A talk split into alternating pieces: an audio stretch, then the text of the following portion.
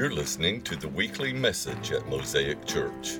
For more information or to talk about your own life in Christ, email info at mosaicchurchevans.org. If you'd like to support our ministry, visit our website at mosaicchurchevans.org. Thanks for listening. And now, this week's message. So I want to ask you just right now to go ahead and turn to Matthew chapter 2. The best way to engage the message is with the Bible, something to write on and something to write with. And so, Matthew chapter 2, we're just going to jump right in this morning. Follow along, and especially if you've got something to write with, I've got a couple of places where I'm going to ask you to underline things. After Jesus was born in Bethlehem in Judea during the time of King Herod, Magi from the east came to Jerusalem and asked, Where's the one who has been born King of the Jews? Underline that, remember that, that this is how the Magi presented to King Herod. They asked, Who's the one who's been born King of the Jews? They are asking the man who's over the, the Jewish people, Who's the other king? We saw his star when it rose, and we've come to worship him. When King Herod heard this, he was disturbed, and all Jerusalem with him. When he had called together all the people's chief priests and leaders of the law, he asked where the Messiah was to be born. In Bethlehem in Judea, they, they replied, For this is what the prophet has written. But you, Bethlehem, in the land of Judah, are by no means least among the rulers of Judah, for out of you will come a ruler who will shepherd my people Israel. And then Herod called the Magi secretly and found out from them the exact time the star had appeared.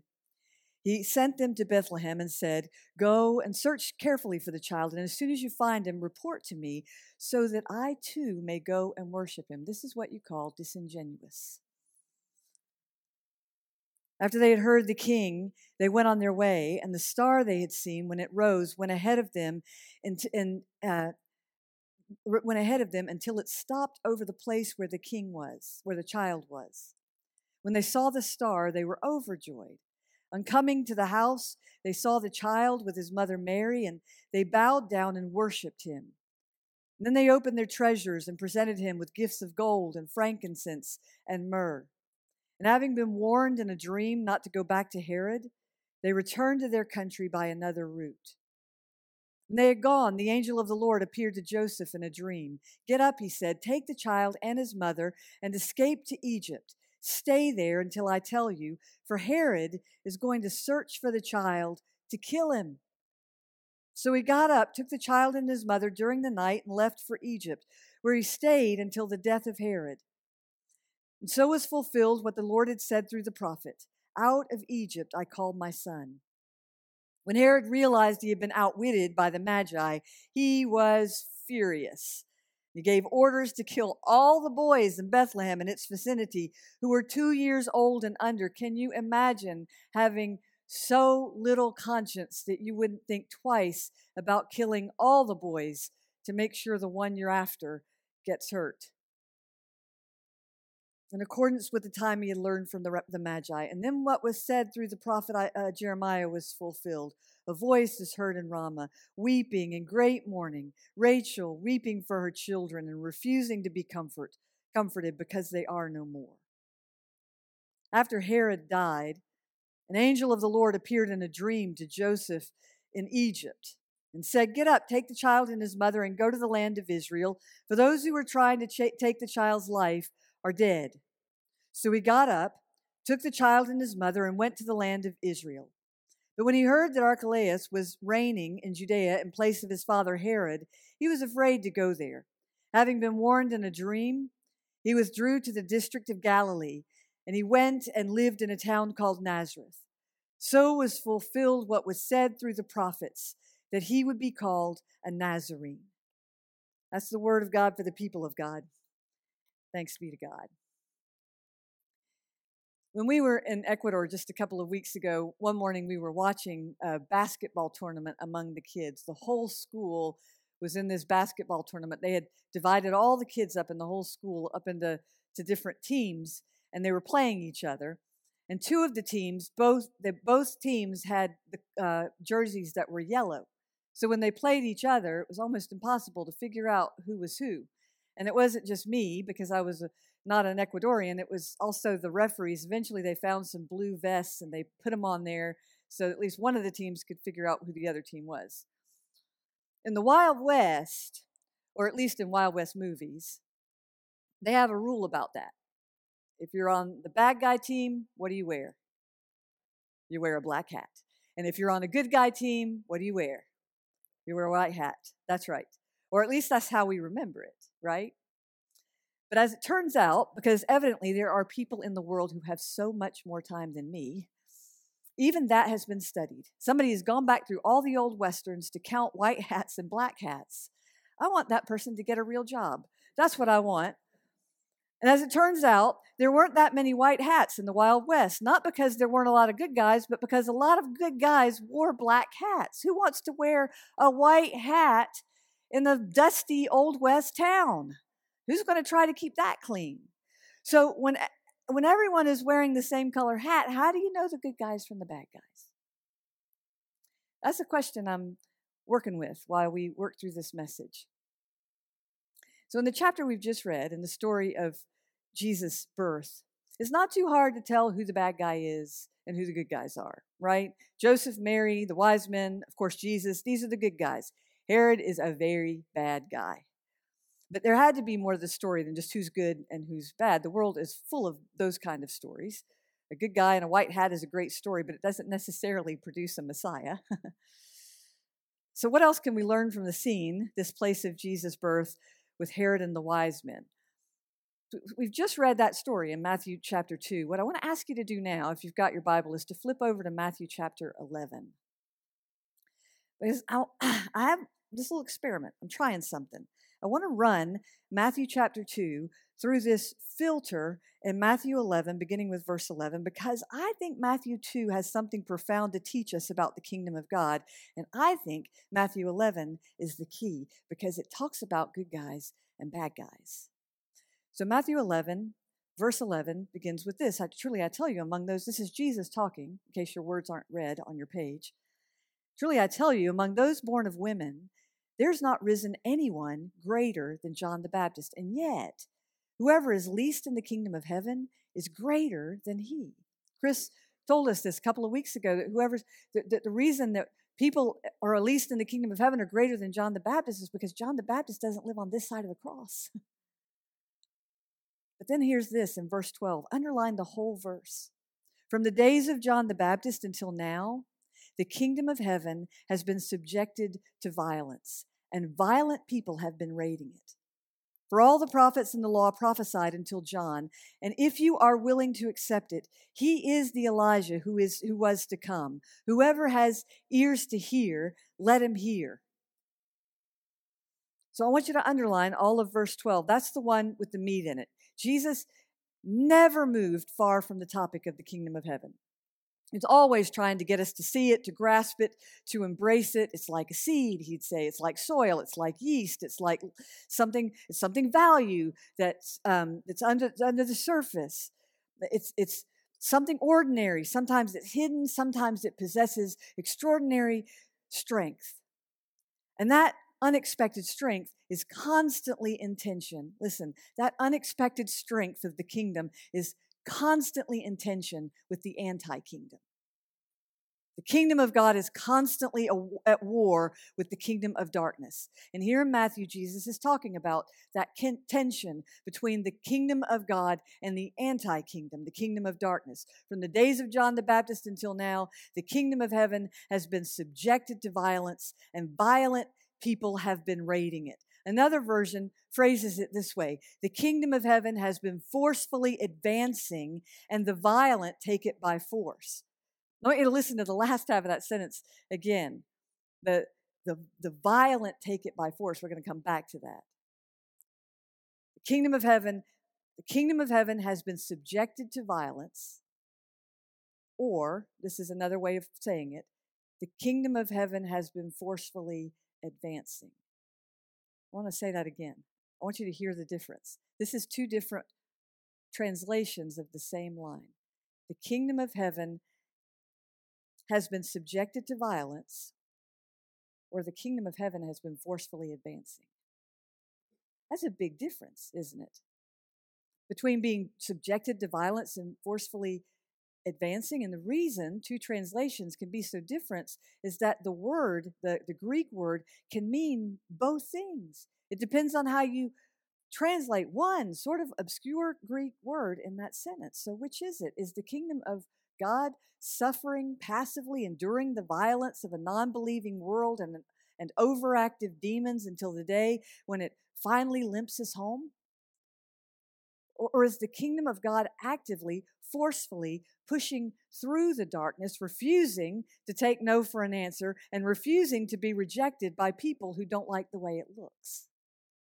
Which is it? It's the kingdom of God suffering violence or forcefully advancing? The answer is yes.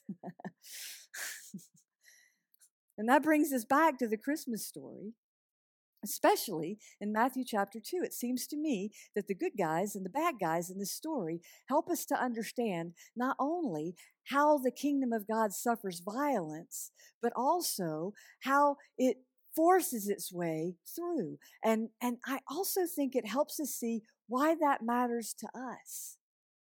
So let's start with the bad guy. Herod fits the description of Matthew in Matthew 11 of the kingdom being subjected to violence because Herod had a heart at war. And that heart made him crazy. I mean, really crazy. He was crazy, crazy. His father was in the line of Jewish priests, but his mother was an Arab, so even his lineage was at odds with itself, and his father lined up politically with the Romans. So even though Herod was raised as a Jew, his family was not considered all in, and, and that was something that always bothered Herod. He wanted to be all in. He, so he to, to be the center of things. And the Jewish world couldn't give him that, and so he aligned himself with the Romans like his father did. He lived in Israel, but his heart was never there.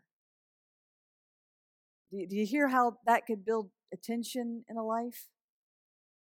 Yeah, maybe you've experienced that of having your body in one place, but your heart someplace else. The day Herod was made king of Judea by the Roman government, he, he walked out of the Senate up a hill and made a sacrifice to pagan gods. That's when Herod went to war with the Jewish world. His wife's brother was a priest who was well loved by the people, so Herod had him drowned in the palace pool. And as that weren't bad enough, he killed three of his own children because he was afraid they might become more powerful than him. Someone has said that the shadow of the cross falls over the story of Jesus from this moment on, Matthew chapter 2 because Herod's life is a great example of the kingdom suffering violence. Because his reign is the beginning of violence against followers of Jesus. Right in the middle of the Christmas story is a man so intimidated by the prospect of a child with power that he will kill a village of babies just to make sure one doesn't get through.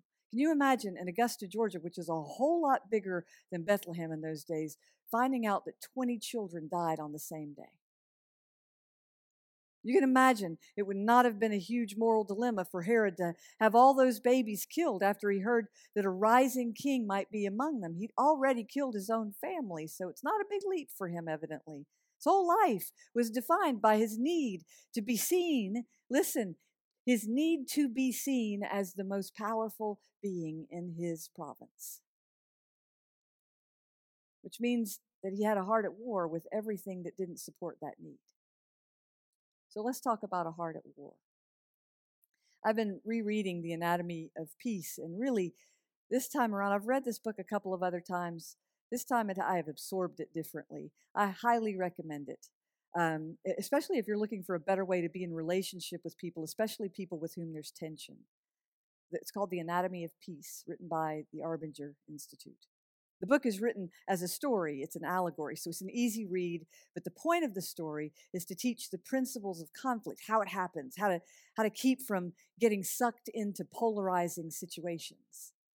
And one of the key things the book teaches is about how we paint ourselves into a corner or put ourselves into a box when we operate from a self centered or, or selfish or needy or unhealthy place. It happens when we find ourselves at odds with someone else and feel the need to win.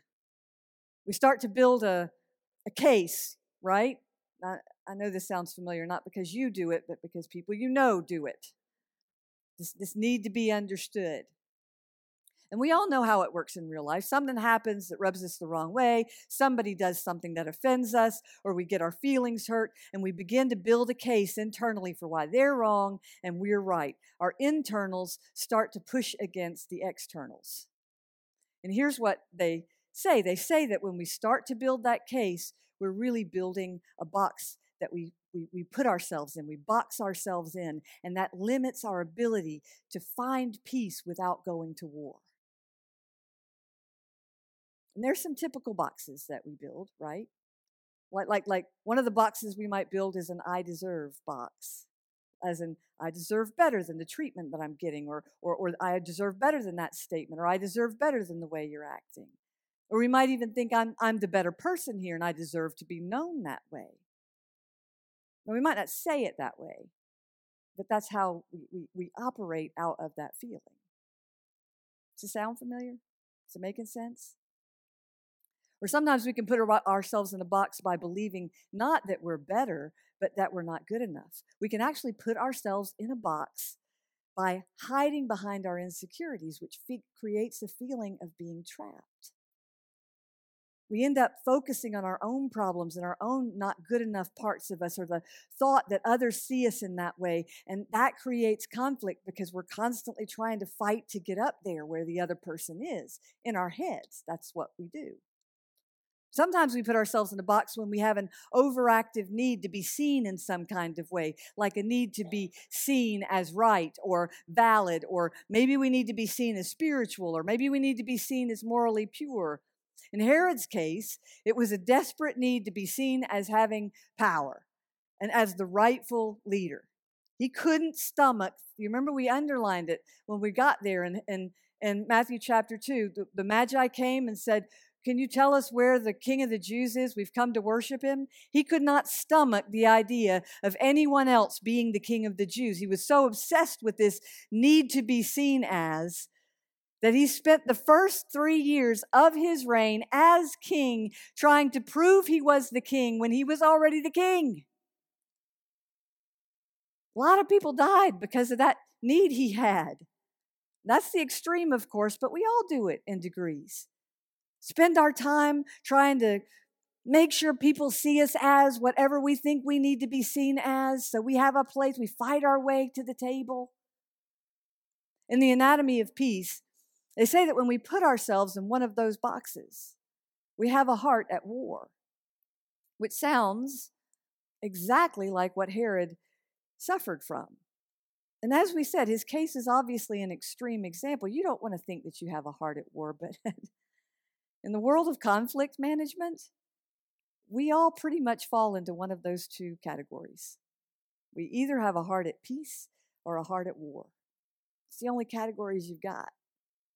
Whether we're killing people or arguing over something at home, those are our choices. So, how do we get to a heart of peace? I mean, does it mean I can never disagree with anybody? You can sign me out of that right now if that's the case. Does it mean I always have to give in so someone else can get their way just so I don't have a heart at war? that's not it at all. That's not it at all. Although, actually, huh, this is kind of ironic. We can give in and still have a heart at war. In Herod's case, that heart destroyed him. He literally became horribly diseased and died. Someone, I think it's Josephus, listed all the problems. He had gonorrhea, he had his internal organs begin to eat up each other.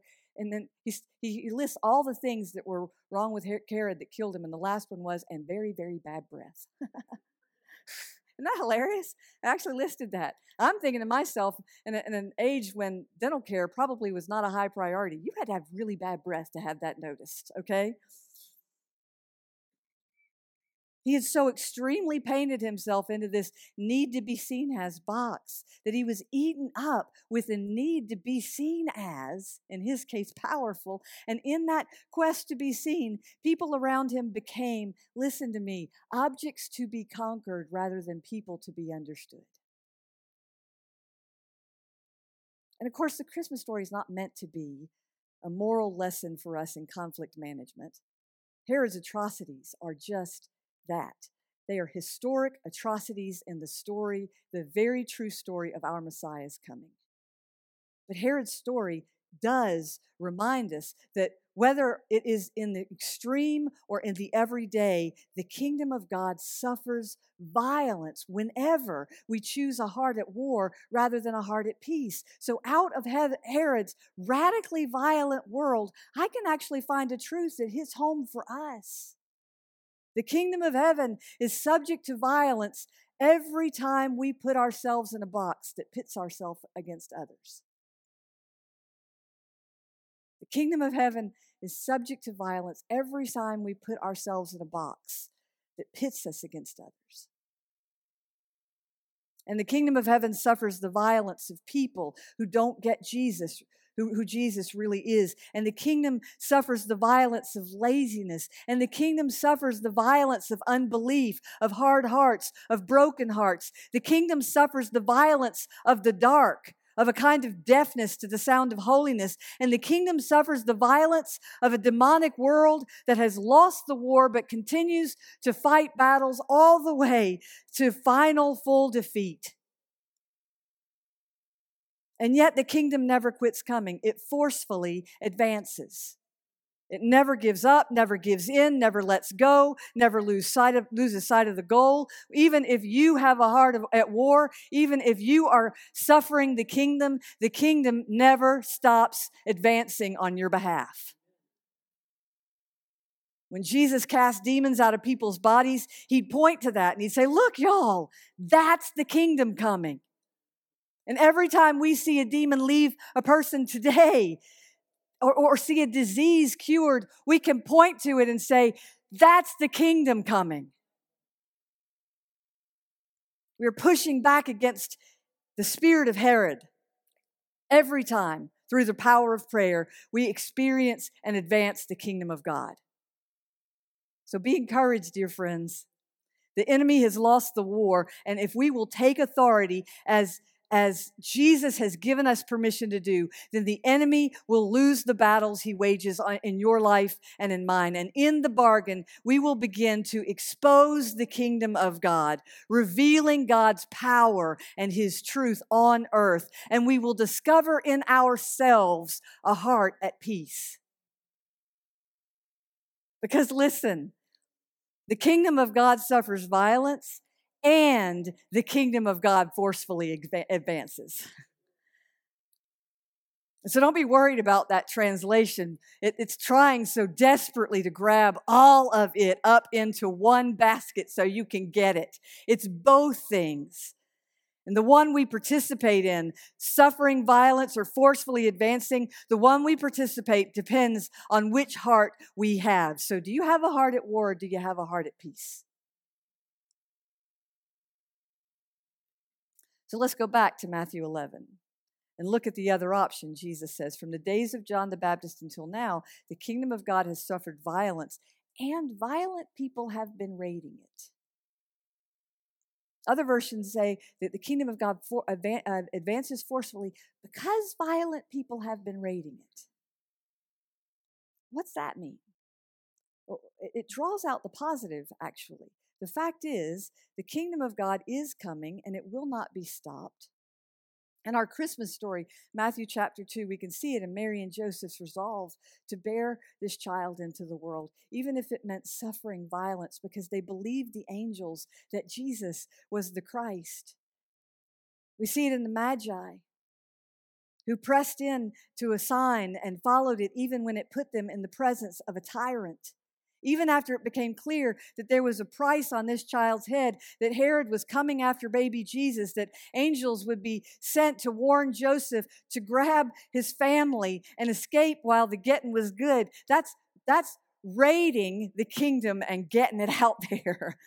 That's what it means. Mary and Joseph stayed faithful. They pressed into this call and they went where it took them. And the Magi, the Magi chose not to report back to Herod, even though that had to have been a dangerous thing. They were just six or eight miles from him. They chose to ignore a tyrant, which couldn't have gone over well. But there was, there was, theirs was not a heart at war. They had a heart of peace. They had bowed down before the Prince of Peace. It was a heart focused not on their needs, but on the kingdom of God. Do you hear the difference? It's in the focus. They were focused so intently on God and God's plan and God's kingdom that someone's heart at war had no impact on their choices. Let me say that again. if we can become so focused on God's kingdom and God's plan, our hearts don't have to pay attention to those who have a heart at war.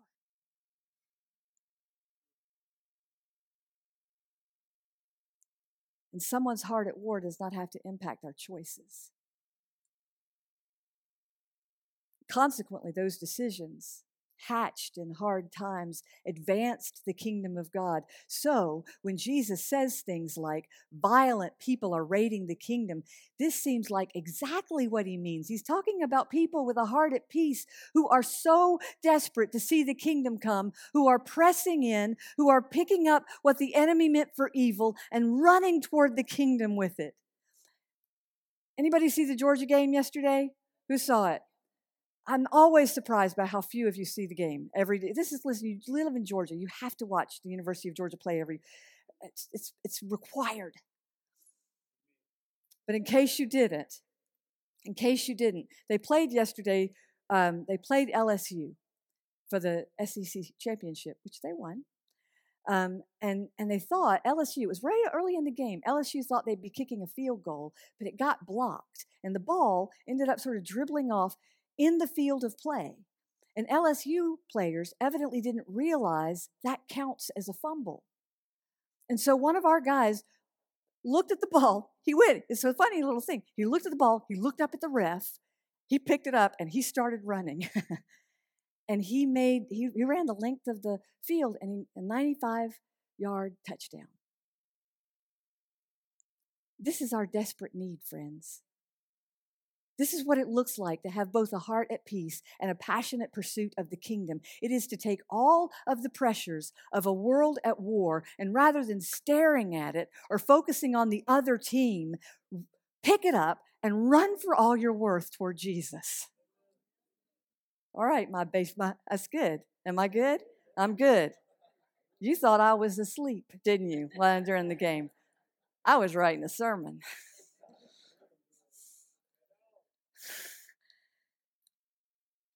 This is how Charles Spurgeon puts it when he talks about that line in Matthew 11.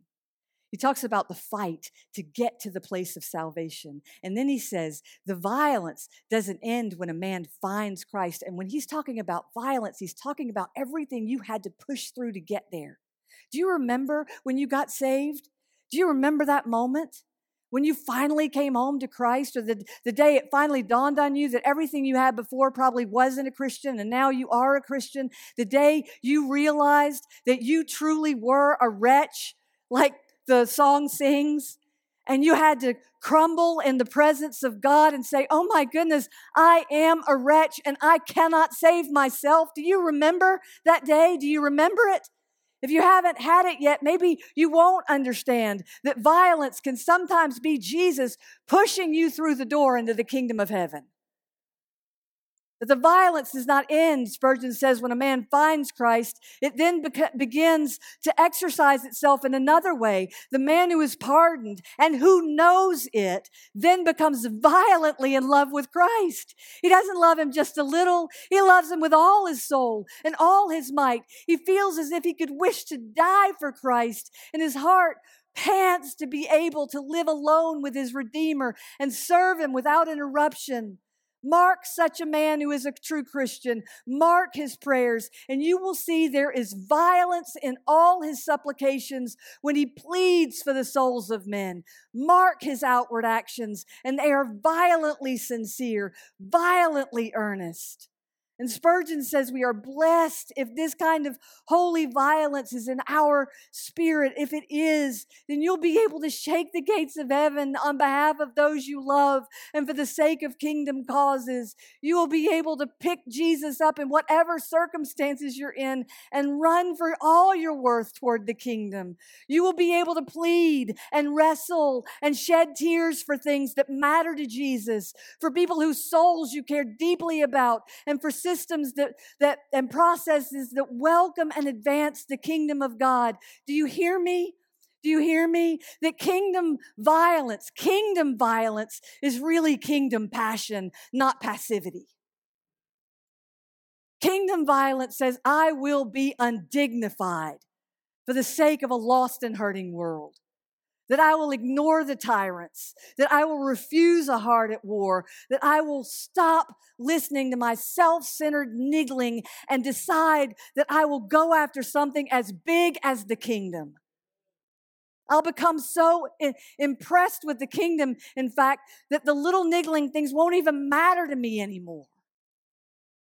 And Spurgeon says this you don't take the kingdom of heaven with a troop of dead men.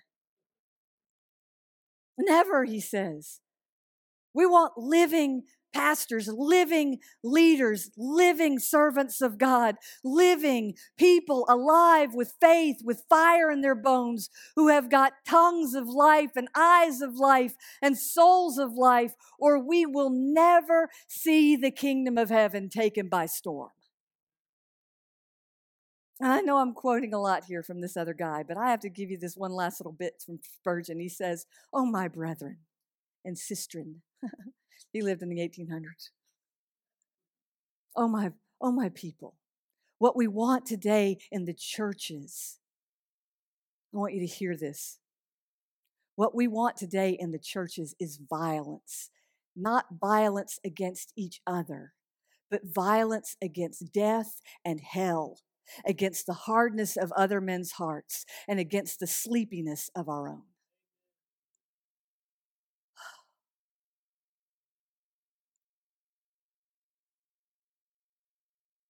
Do you have a heart of war or a heart at peace? A heart, a heart at war will make you numb to the gospel realities while you are busy trying to be seen as, to make sure you get what you deserve, to make sure you can get up there where all the other people are. A heart at war will keep you in, in a very small box. Heart of peace will forcefully advance the kingdom. Since the days of John the Baptist, since the terror of Herod, the whole world has suffered violence. And the Magi and Mary and Joseph, who you don't think of as violent people, show us how to respond to that truth. When we take ourselves out of the box and become unafraid of Jesus becoming our king, we can boldly raid the kingdom for all its treasures. So, in the story of God, how do we know the good guys from the bad guys? I'll give you a hint it's not their hats. In other words, it isn't usually the outward trappings that prove a person's heart. It isn't their gifts or their position or their opinion, how well they speak. In Matthew's telling of the gospel, it seems to me like we will know who is who by how we relate to the kingdom of God. The good guys will be the ones who forcefully, assertively, carefully, intentionally, lovingly, but not necessarily gently advance the kingdom of God, the, the purposes of God. And the tell, the tell won't be their hats, it'll be their obedience, it'll be their sacrifice. It'll be showing up time and time again. It will be a decision to pick it up and run with it, even if you're not sure what the call on the field is going to be. It will be, it will be stretching yourself, trying new things, unafraid of anyone's opinion except Jesus himself. And the good guys will be the ones who go after it who are violently loyal, forcefully faithful. And if those words feel a little, you know, violent or forceful, that's okay. What I want you to understand is that Greek word, biazetai. I want you to understand it the way Jesus would use a word like that. He didn't use it to inspire us toward a heart at war, He used it to set us on fire, to help us hear, Passive living will not forcefully advance the kingdom of God. It's not in the force, though. Your anger, your box, it's in the fruit. That's it. That's ultimately it. It's not the force, it's the fruit. And the kingdom of God is passionate about bearing fruit, the kind of fruit that lasts. Will you stand with me? So one, you know, every just about every week, I say, find that place that's passionate, not passive.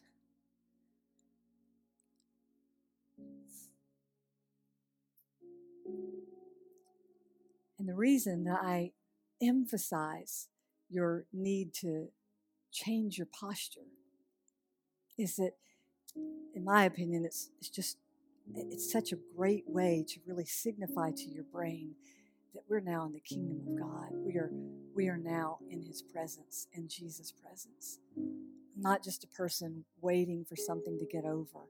I am a person trying to get into the presence of Jesus. So I invite you right now to change your posture. If you want to come here and kneel, you're welcome to come just to the front area and kneel. If you want to kneel where you are, turn and make your chair into an altar, you're welcome to do that. There are there's a there's a kneeler in the back if you just want to go and get at the foot of the cross. If it helps you to sit, place your hands eh, your head in your hands, help yourself. Find a posture that somehow represents your desire to raid the kingdom for every treasure as we pray. That's what we're after, God. I want to raid the kingdom for every treasure this morning. So, God, I am I want to come to you broken over the people who are broken in my life.